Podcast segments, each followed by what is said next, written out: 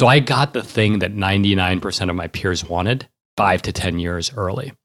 It was nice. Don't get me wrong. More money is nice, but there was a gaping hole in my soul. Welcome to Creative Elements, a show where we talk to your favorite creators and learn what it takes to make a living from your art and creativity. I'm your host, Jay Clouse. Let's start the show.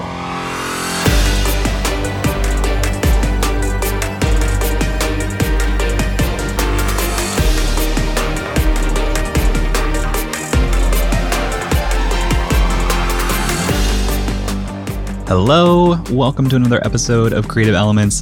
Thanks for tuning in and spending the next hour or so here with me. On May 2nd, 2019, I got an email from a good friend of mine. And it was a forwarded email, and it was a newsletter with a brief note that just read, You may dig this newsletter. That newsletter was Rad Reads, a beautifully formatted, emoji filled list of about a half dozen articles or so, with a brief description for each. We're living in a moment right now when newsletters are all the rage. We're seeing more and more people start newsletters on Substack. Some of them are even paid. But in 2019, when I got this email, it was still pretty novel.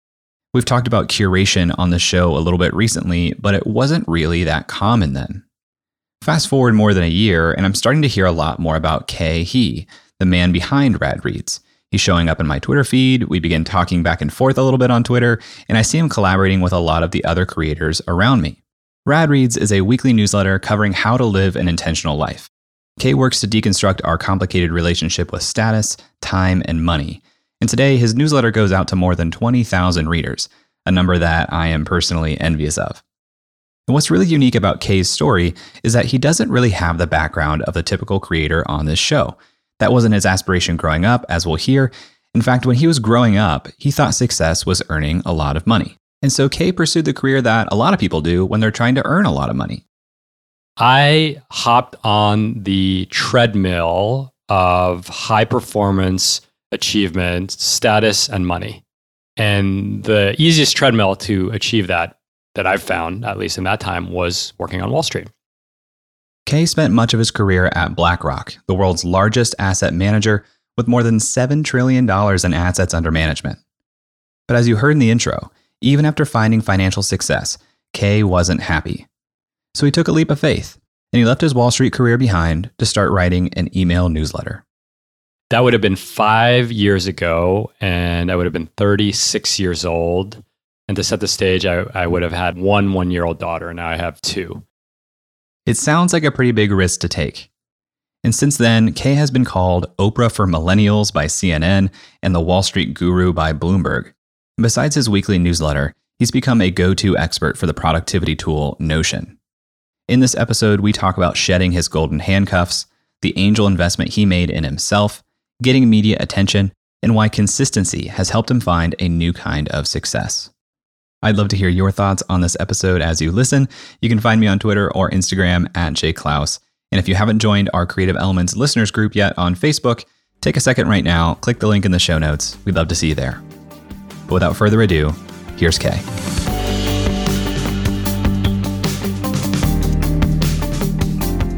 But I want to just take you back briefly to 20 years before that when I was a skinny Magic the Gathering playing geek valedictorian who couldn't get a date and couldn't keep a pound of muscle on their, his body. Because that really sets the stage for 36, 35 year old Khe. Because, I mean, I assume there's a bunch of nerds listening to this podcast as well. And, you know, in 1996, it wasn't cool to be a nerd the way it is to be a nerd in 2020. So what did we all long for at that time? We long for, you know, dates, girlfriends, boyfriends, significant others, acceptance into the cool group. And I didn't have any of those. So I had Magic the Gathering skills. I could hack a little bit of HTML together. I, the one cool thing I could do is I could land a kickflip flip on my skateboard. But, you know, again, you can't show that off that easily. So, so I hatched up a plan. You know, 13, 14 year old Khe hatched up a plan and said, I'm sick of not feeling accepted. I'm sick of feeling unloved. I'm sick of girls ignoring me. I'm going to make a lot of money. And I kicked that plan off in my teenage years. And it's kind of neurotic and crazy and You know, we could talk about whether it worked or it didn't work. But fast forward, I hopped on the treadmill of high performance achievement, status, and money. And the easiest treadmill to achieve that, that I've found, at least in that time, was working on Wall Street. And so we could talk about all the tactics that, you know, 15 years, uh, I got a lot of cool promotions. I got to go to the Super Bowl. I got to fly in private, like ski in private ski mountains and all that stuff. But then something happened. Every time I got a bonus, and I mean, these some of these numbers were. I grew up as a lower middle, cl- like lower middle class immigrant family. I mean, some of the numbers were astronomical. Where it's like in one year I made what my dad made in a decade, and like stuff like that. Crazy. And I feel good. Be like, yeah, the king of the mountain. I'd go like splurge on, I don't know, like a $250 pair of diesel jeans. And then all my inner anxiety would come back, roaring back about 14 days later. And so I saw enough of that cycle transpire where I thank my lucky stars that something inside of me said, Hey, Khe, you know that playbook you hatched together when you were 13 years old? Have you ever considered that it might be flawed? And you asked me about, you know, 2015, 35 years old, had a kid. I think you start to realize yeah, there was a big question is this it? And you got to remember the context of this. Like, I was a managing director. You know, for people who aren't familiar with that industry, that's like the highest non executive. It's like an SVP in kind of tech land. It's kind of the highest title you could be. It's typically like 40, 45 year old plus. I was 10, I was almost a decade early. So I got the thing that 99% of my peers wanted five to 10 years early. It was nice. Don't get me wrong. More money is nice, makes life easier. You know, to, you know, Stewart Butterfield has like, you don't care about where you eat, you don't care about how you fly, you don't care about what hotel you stay at. Like, you know, I had cleared those thresholds, but there was a gaping hole in my soul and I didn't know what it was, but one thing I knew was like I looked at people 10 years older than me and they had like X5s and private school, boarding schools, all that thing. Their kids were going to Harvard and all that stuff. And I was like, I don't want that life. It's a good life. It's just not for me. But that leads to a much more, almost like a much more anxiety inducing question, or it's just like, well, if that's not the life for me, well, what is? And it's one thing to ask that question when you're, you know, 22 years old living off of ramen. It's another thing to ask that question when you have a kid, your wife is a stay-at-home mom slash artist, and you've, you know, your parent, you know, your whole community, your tribe is like, dude, you knocked it out of the park. And so I had that unease, and it happened enough years. And we could talk about the tinkering that I had done, but it just happened enough that I'm like, you know what? I can't keep doing this. I need to know what else is out there. And so I just quit without a plan. All right, we're going to get back to that point in a second. But you mentioned this like cycle of anxiety that you're feeling when you get the bonuses or the promotions and things like that. How early into your finance career did you start to notice that anxiety or that hole? I mean, I think I that anxiety was that anxiety has been with me my whole life. And so I don't know if you could say that like I have like grind ground grinded the enamels off my teeth that like I need to change mouth guards every couple years. You know, I started losing my hair in my 20s. There was a phase where I was so stressed out that I that like I had alopecia, like chunks of my hair would fall off of the side. Like that shit's not normal, man. And people actually see me now and they're like, "You have," and I, I have a baby face. You could you, you could see it, you know. But people see me now, they're like, you look 10 years younger. So I think it was always there. And my, my parents are very nervous types. You know, I, I didn't sleep well. I numbed myself with alcohol. So, like, I don't think that I can point to one specific moment. It's almost like it was the only existence that I knew. So you you basically step off of this ledge. You say enough is enough. Mm-hmm. I don't want to feel this hole anymore one, what were the reactions of the people around you? And two, how did you start figuring out what to do with this life you have? Oh man, the reactions. So this is a weird thing about I would say maybe Wall Street, but maybe just like corporate people. is that everyone talks about doing what I did. They blog about it, but only like 0.001%. Like so few people actually do it.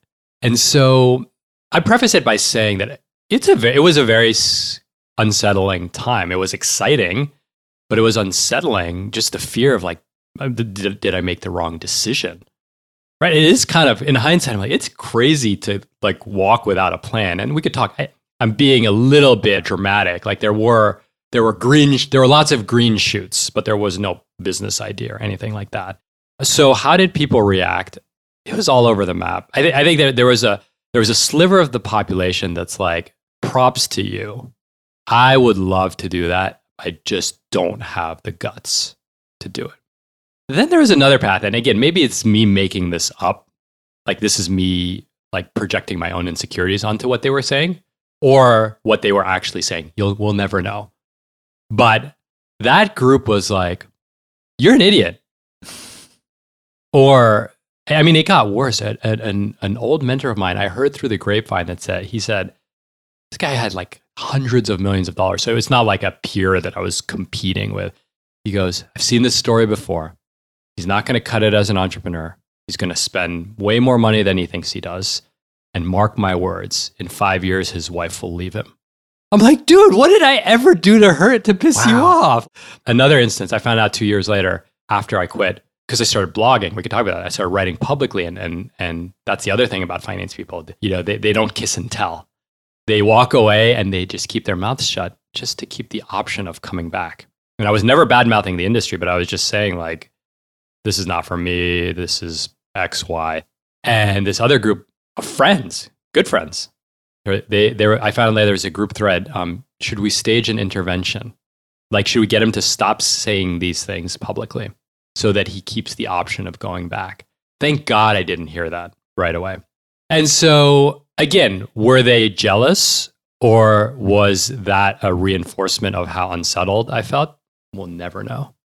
Something that I've told a lot of creators who are just getting started doing something, whether it's blogging, podcasting, whatever it is, they uh, they go through this pretty quick cycle when they get started where you make the post, you say, "Hey, I'm doing this thing. Subscribe here if you want to follow along." And they see this immediate bump of people in their network that are like, "Awesome, I'm following along." And they get excited. And then maybe they even get they stay consistent for a period of weeks or months, and over time the actual attention they're getting is declining and they're saying, "Why is this happening?" And it's my opinion, and I'd love to hear your take on this. It's my opinion that there are a large number of people around us, close to us, who tune in when we start something new because mm-hmm. they want to see us fail. Mm. And when we don't do it, they stop paying attention. Yeah. I I think that there was definitely some Schadenfreude going on because it, it was kind of like again, I don't want this to sound arrogant, but it was kind of like you're doing the thing that I will never do. So by seeing you succeed, it hurts. And by seeing you fail, it validates my decision. I think it's 100% true. So there was definitely some of that. Again, I don't know how much, but I really, really tried to treat the whole thing with grace, where it was just like, it's not like I'm better than you. And if anything, it was like, I'm fucking scared, man. This totally. shit's scary. I might have made the wrong decision. You know, like and I think that there was this this honesty to it, and I try to preserve that honesty to this day. That was just like, yeah, this guy's just telling the truth. Like he's not sugarcoating both the good or the bad. When we come back, Khe talks about the beginning of Rad Reads and the goals he set for himself after leaving his career on Wall Street. Right after this. If you know me, you know how much I believe in memberships. My membership is the core of my business, and earning an income directly from your audience is one of the most sustainable ways for you to become a professional creator, too. So, I want to tell you about today's sponsor, Uscreen. Uscreen is a beautiful all in one platform that helps content creators earn a living from their videos by unlocking predictable, recurring revenue. You can host private live streams for your members, build an on demand catalog of premium content, and Uscreen gives you a community hub to interact with your members too. They can access your community from their mobile phone, so your membership is right there in their pocket. With a Uscreen account, you get video hosting, an out of the box website, full payment and subscription management, and plenty of third party integrations too. And Uscreen makes it easy to get set up. You get access to powerful website themes that are fully brandable with no coding skills required. Uscreen will even provide a dedicated success manager for you.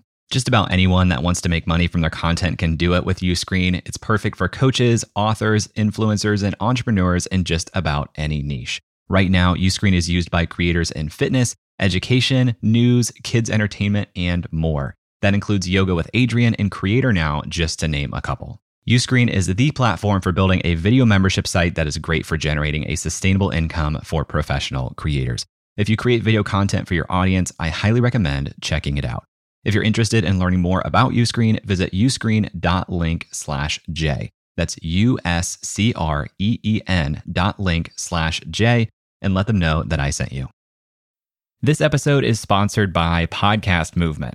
For the past decade, Podcast Movement has organized the world's largest gathering of podcasters, featuring thousands of attendees, hundreds of breakout sessions, panels, and workshops, plus the largest trade show in podcasting. Podcast Movement helps podcasters of all experience levels create, grow, and profit from their show. It's suitable for beginners, but you'll also have the opportunity to meet some of the biggest names in the industry.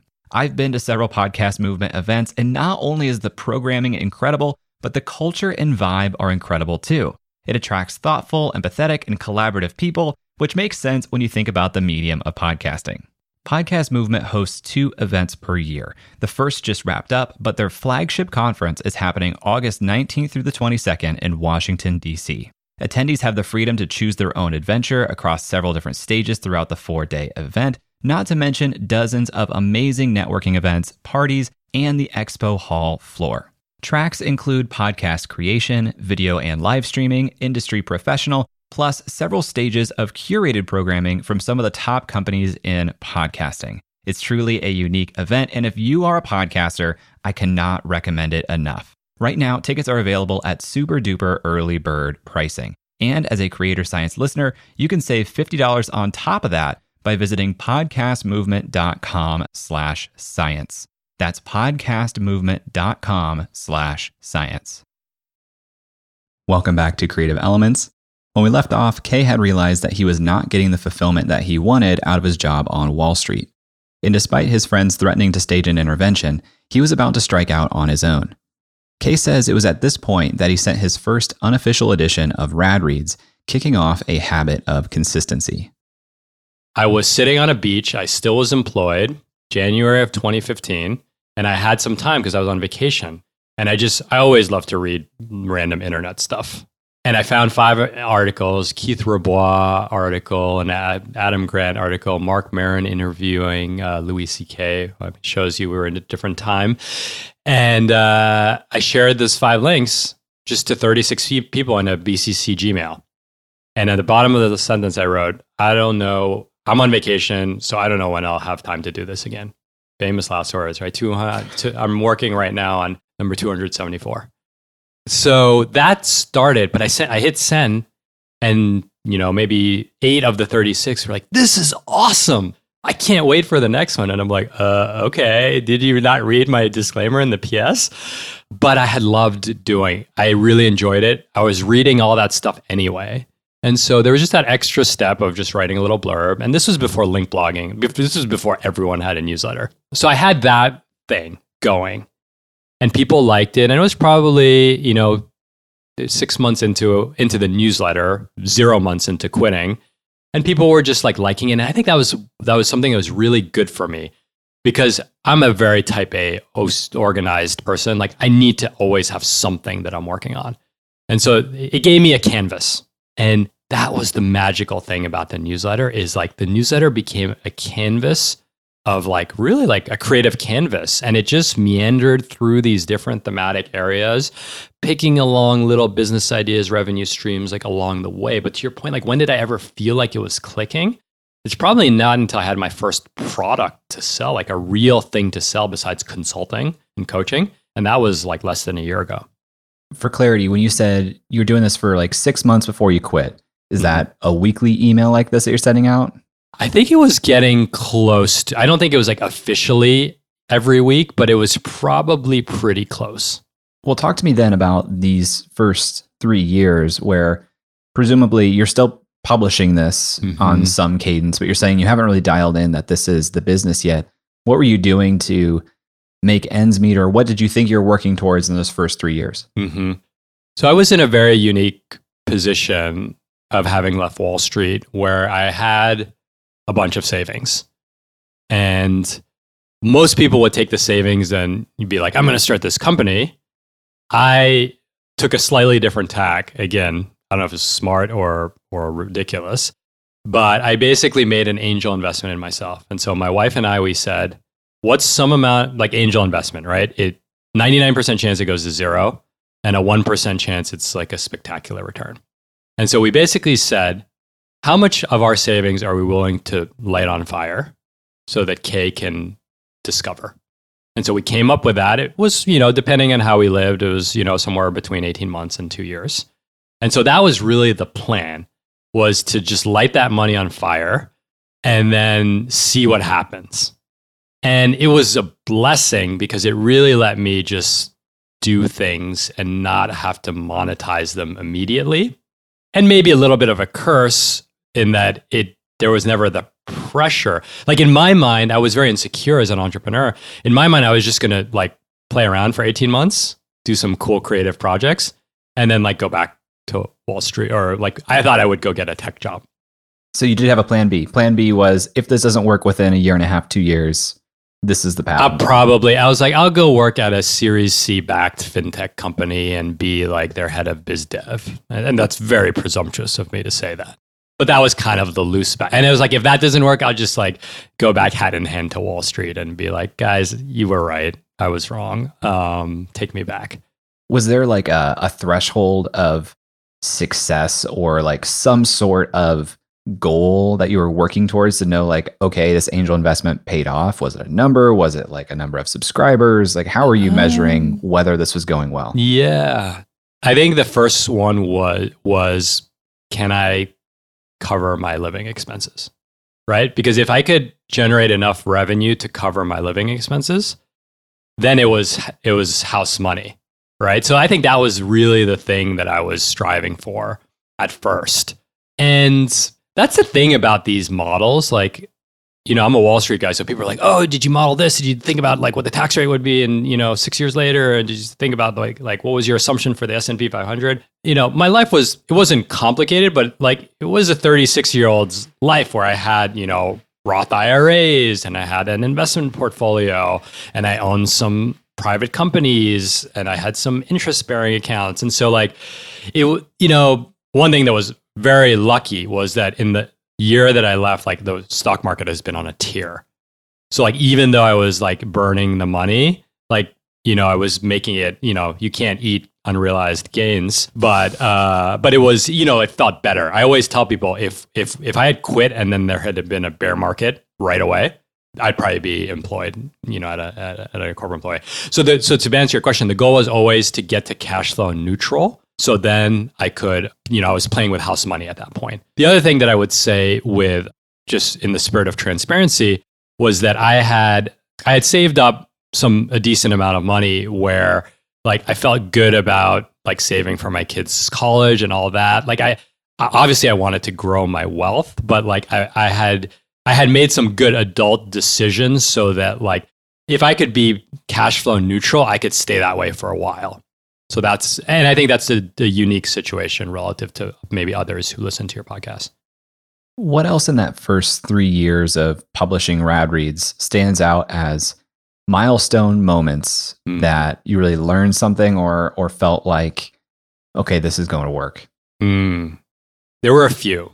There were some that that that had more promise on the surface, and you know when you peeled back the onion, they were not as promising. And there were others that didn't look as promising on the surface and turned out to be extremely promising. So I would say the first the first milestone happened quite early, probably about a year after I quit, or not even nine months after I quit.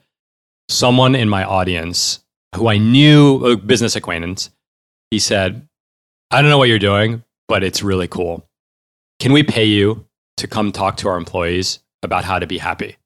It's like, uh, okay, uh, it's not really how it works, but yes, you can. yes, yes, you can.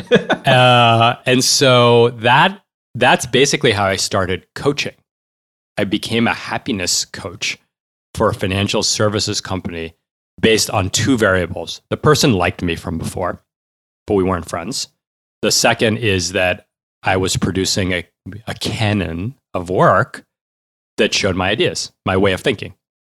And so that was the first step where I'm like, right, that because I started to make money. So it started to push out the angel investment, right? When the angel investment looked like 18 months, now it looked like two and a half years because of that income that was offsetting mm-hmm. the, the burn.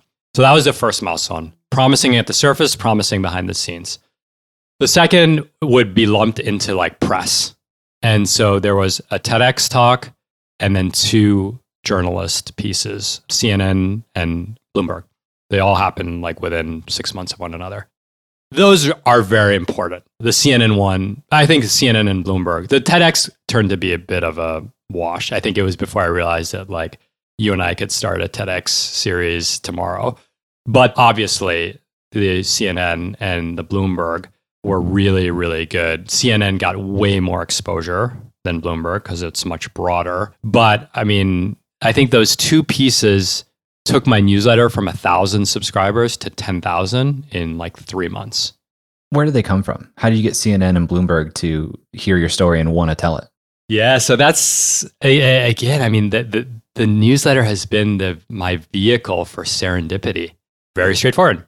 CNN was a uh, was a money CNN Money now called Business Reporter, and the shrewd business reporters know that it's actually quite rare for someone to leave Wall Street and want to give an interview, like open book. And I think she just was intrigued by my story. She liked the newsletter, and so she I thought it was just going to be like some little like back page piece and again, better to be lucky than to be smart. They they ran it on the 30th New Year's Eve, and and because it was a three day weekend, they kept it on the front page for three days because no one was ranking wow. news stories. Yeah, I mean, if I had to guess, that piece itself probably got like a million page views. Did they approach you, or did you? They approached somebody? me. I've never pitched journalists explicitly. But why not? You know, if if this if this worked, mm-hmm. why aren't you? Why aren't I? Why aren't we just like pitching journalists constantly? A few reasons. I think the obvious, let's go from most obvious to least obvious. The most obvious is imposter syndrome, which is like, who the F is Khe Hy with his, you know, at the time, 1,000 person audience to reach out to a journalist? I think that's the first one. I still struggle to call myself a writer, even though I write three hours every day for the past six years because I'm a computer science major. I'm a finance guy identities are hard to shed. I think the second one is that if you're not from the world of comms and marketing, I don't think you realize how the game is played. I would remember like reading Us Weekly or seeing my wife read, you know, Vogue or whatever. And you'd see this like, here is, I'm dating myself, here's Mischa Barton, you know, wearing you know, blah, blah, blah, Tory Burch sandals. And I'd be like, oh, yeah, like, you know, the best ideas, the best shoes rise to the top. If you're not from the world of marketing, branding, and PR, you just don't know that. Or maybe I was just living under a rock. And so I'm like, yes, like Tory Burch does have the best sandals. So that's why Mischa Barton ran it. I didn't know that Tory Burch sends hundreds of pairs of free sandals to every freaking celebrity in the world and then tells the paparazzi to go find them when they're wearing them. I had no idea. Not to mention, even you know, journalists and reporters in general, they do great work, but as time has gone on, they are so pressured to put out so much content mm-hmm. that they can't be as stringent on what is newsworthy versus what is not when they have to publish five articles today. Yeah. It's crazy. Totally. Totally. And I think that I was like, for someone who comes from finance, I should probably know this well, but like, I think I was naive about the influence of money and power behind everything, right? Like, look, look at the food pyramid, right? The food pyramid turned out to be a piece of junk because the money of the food lobby, right? Um, so I, I think like I was naive about that. I, so that's one approach, one reason. Uh, another reason and I think with that comes like knowing how to pitch. Like there's a whole skill to that, like knowing how to pitch, knowing how to frame stories, right? Again, you and I have learned way more complicated stuff than that, but again, it, you don't. it was definitely an unknown unknown. And then I think there's a third part, which kind of leads into you know one of my my personal frameworks, which is this ten thousand dollar work framework, which is high leverage, high skill activities. Right, those that's ten thousand dollar an hour work. And on the other end of the spectrum is low leverage, low skill. I'm really good at that stuff. That's like inbox zero and replying to your tweets and things like that. Can you define leverage? Yes. So leverage is the output happens when you don't have to do anything. You, the business owner, you, the creator. So, good example. I trained my team really well when I was on BlackRock. When I went on my honeymoon, I did the unthinkable that you do in finance. I didn't turn on my BlackBerry once. You turned off the BlackBerry. I, I was going to say BlackBerry off the entire honeymoon. No, no one at my level or, or even junior, no one does that. But I had the fate in my team because I trained them so well. So training people is a lot of ten thousand dollar an hour work. And so what was the leverage? The leverage was they could do all my work while I was gone. Another another example of leverage. Look at look at this. I mean, a lot of creators will relate to this. How many people have pounded their head across their laptop A/B testing forms to take that conversion rate from 3.67 to 3.82? Totally. Or you could cultivate relationships with journalists. you won't get on CNN. That's not a guarantee. But you could get on, you know, baby CNN, like uh, I don't know, whatever is like. If CNN is number one, it's not. But you could get on, you know, number hundred with a little bit of planning. It's not going to happen right away. And so that gets to that that 10k work, right? So 10, you know, I reply to your tweet. I do a nice little clever tweet storm and I get a few things. I get a few new followers. Like I get the dopamine's pumping through my veins, man. I'm on top of the world. Yes. I email a journalist and be like, "Hey, I'm Khe. I saw I like the article you wrote about coaching. I'm a coach. If you ever need me, you like if you ever want to want to talk, here's my email." No response. I'd be better off for every tweet storm I do, I'd be better off writing that second email. Totally. For the rest of my life. there's never a, a dis- there's never a moment where that t- tweet storm is a better decision. After a quick break, Khe breaks down what he would do differently if he were starting today from scratch. So stick around and we'll be right back. Welcome back. Khe told us that it took him three years to feel like things were really starting to click into place. And the more creators that I have on this show, the more I hear that time frame of three years. So I asked Khe if he could start over today, what advice he'd give to his younger self to compress that timeline even further. Understand marketing, branding, copywriting, partnerships. Basically, find the leverage in your work, right? I think find the leverage is like the partnerships and press type strategies. And then the marketing is just like I was on Con- ConvertKit writing an email to my list, and I just have three. I have amazing content. I, I did. I've been doing this hour boot camp every day, and I have three hours of the replays. And I'm like sitting down to write this subject line. I'm like three hours of boot camp replays. No one's gonna fucking click that. Like that's crap. That's gar. I don't want to read that. And so I spent like 20 minutes coming up with a headline. Let me let me know what you think click to the screen. I love this. Workshopping. What's the difference between effectiveness and efficiency? That was the headline. That, that's the headline? Yeah. I like it. I think you might even not even you might not even need the word what's. Oh yeah. The di- oh yeah, cuz I like questions, but but it does make it clunkier. And I've also realized that having something that's like four or five words so that it fits mm. on one line on a cell yeah, phone screen yeah, does yeah. really well. I'm I'm doing it.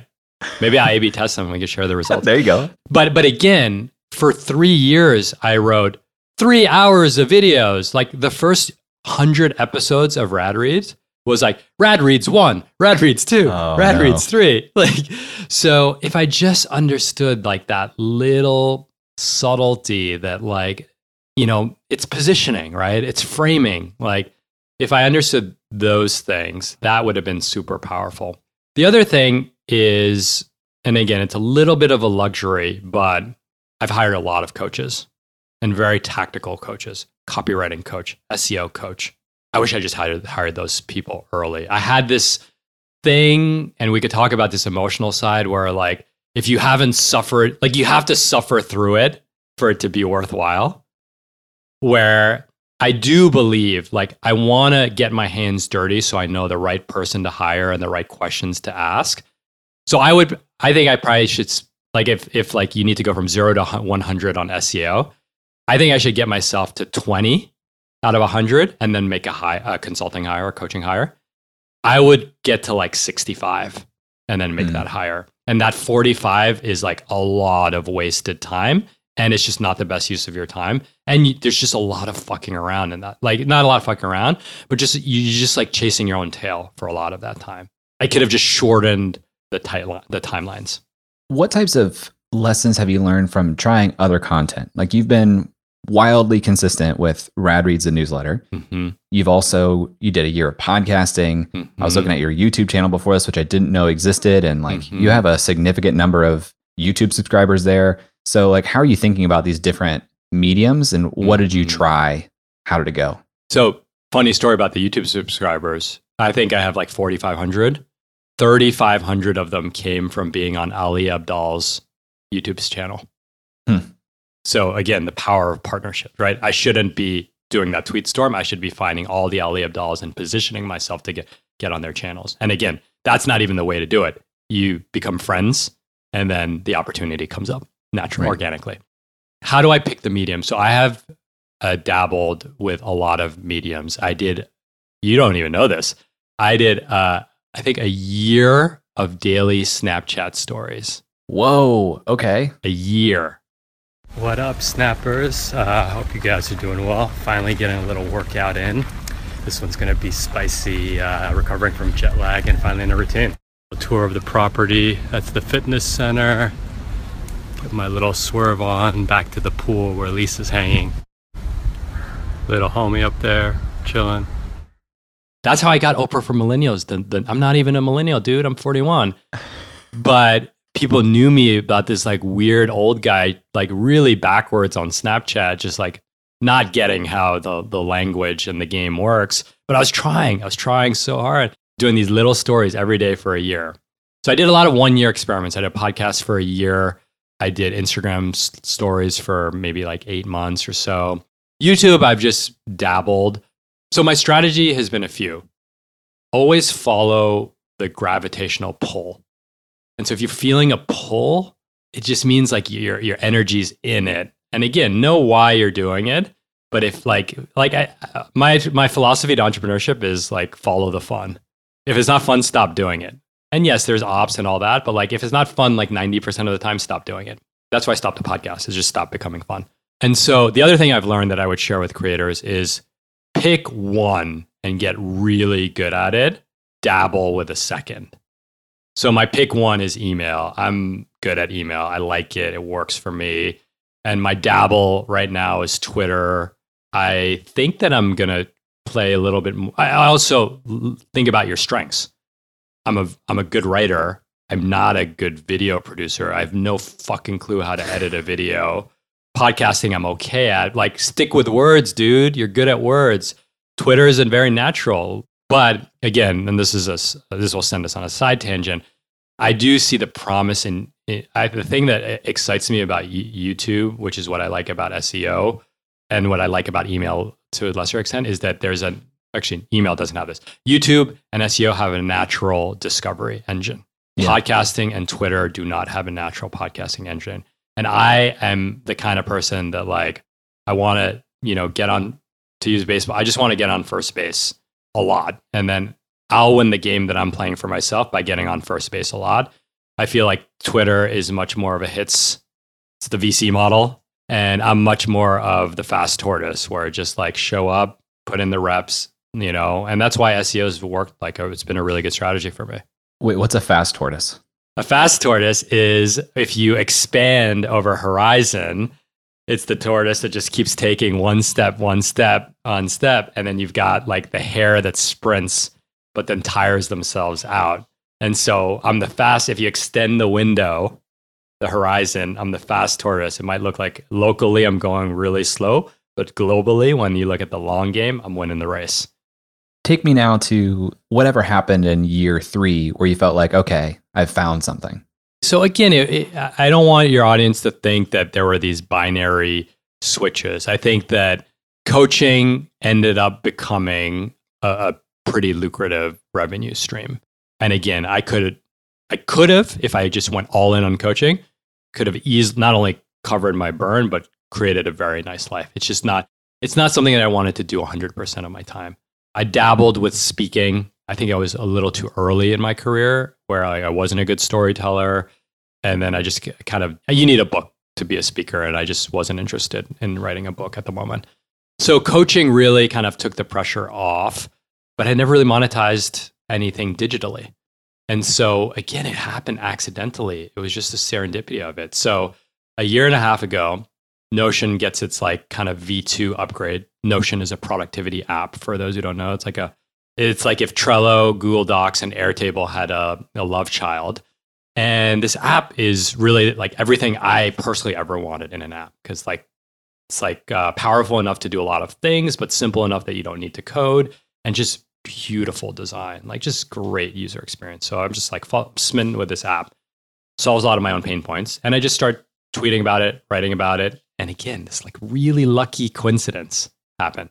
Right when that's happening, there's this little startup that comes out called Loom. And Loom, for those of you who don't know, it's like the easiest way to record your screen. It like literally puts the link on your clipboard after you're done and you just drop it in. It expands to a beautiful social card. It's clean, it works all the time. Loom came out.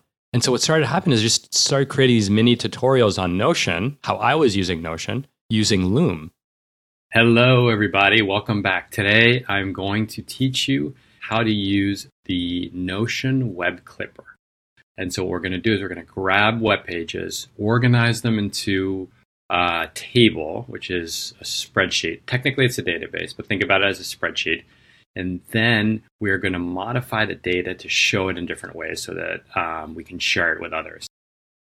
And what happened was, was was a few things. People, I just became an expert in Notion, not for any like skill of mine, just timing. Like I was, I just used it the most in the shortest period of time and did it publicly. So that was one one thing. The second thing is that the use cases of Notion aligned with a lot of the things that I write about. It's like organization, prioritization, managing your life, building in public, no code. They kind of jived. And then the third thing is I had this kind of pent up demand from my audience because I never once asked them for money in five years. And at that point, I had, you know, 15,000 readers with a 50% open rate. So, like, people cared. And I'd never asked them for money. So I just flipped the switch and I'm like, hey, I'm going to give it a shot. I get some good mentors. Tiago Forte is a big mentor and inspiration of mine.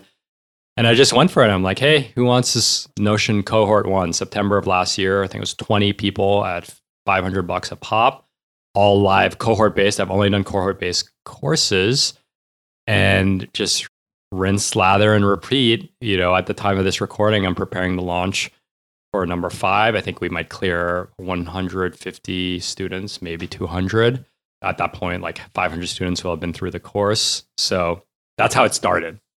So now, do you think of yourself as a course creator? Like, is that where you're putting the bulk of your effort, or is that like how do you think about your mm. business model now? I think of it a few ways. One is I love teaching. And that might sound weird, but I was talking to an old colleague of mine, and they said, you know, it might seem so weird what you're doing now. You're this kind of like online personality. But I remember in 2010, you got 10 analysts around the table. You whipped out your iPad, and over lunch, you taught us all how to use OmniFocus and what GTD was. And so they're like, it's both crazy what you're doing, and it's totally on brand it totally makes sense.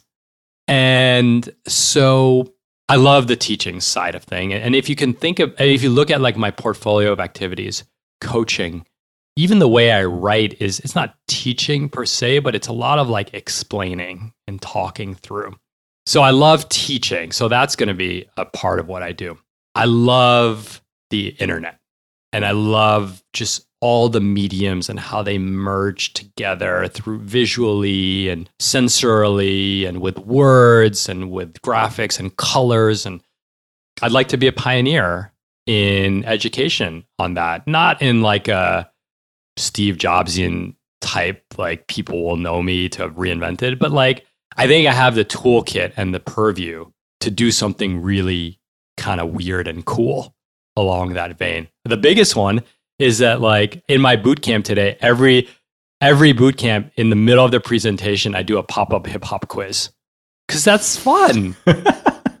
Today's question What's the most popular Wu Tang song, not by Wu Tang, by an individual song member? You don't have to answer it, but that, I have no idea. Tell me though. I want to know. The answer yeah, it's a Wu Tang, um, Method Man, and Mary J. Blige. You're all I need. So, anyway, that's so much more fun than like the crotchety professor that like doesn't know how to turn on Zoom, right? And so I would love to mash up all of those experiences together. Do you think of yourself as a writer now? I do. I'm not like I didn't jump through the screen to tell you yes. I I had to think about it. I'm just comfortable with not having identities, right? That's why when you ask me the course creator question, I'm just like that might be the output of what I do. I think I'm more like a like some sweet internet sorcerer that has this cauldron of just bubbly stuff in it and just like you're just not sure what's going to come out of it. That's kind of like how I view myself. So, 5 years into this, what's the hardest part? What should people be prepared for if they're jumping off the ledge similar to what you did with BlackRock? Funny, I tweeted this the other day and I didn't think it would get much response, but the life of a solopreneur. Every morning you wake up, you define the list of 100 things you do. You pick two because it's just you, and those are the only two you could do if you're lucky. You do them, then you rev- you check them, and you review them, and you make sure like all the ops behind it are working, and then you feel really crappy about yourself for the the 98 that you didn't do. And then you add another 10. exactly, and that's like that's the story of solopreneurship. So and so, I guess I would say I love what I do. I feel so blessed. I've had a set of unique circumstances, and luck has found me in many ways. And I've put myself out there, but I don't want it to get lost. And uh, again, I don't want this to be viewed as a brag, but every day for the past five and a half years, I have done that. I have defined my work, executed it, reviewed it, and then felt bad about a big chunk that I couldn't get to. And there are moments when I'm like, I just wish I could like stare at my screen hungover and manage my fantasy football team. Or I just wish like someone would tell me what to do. Like I, I, I genuinely miss. That's why I hire so many coaches. I actually genuinely miss having someone tell me what to do. Amazing. Uh, but is it worth it? Oh my god, it's worth it. Every I, I would say I never want to retire because I feel retired, and that's the that's the paradox of it. Like there's what I just said, and I would opt into that life every day.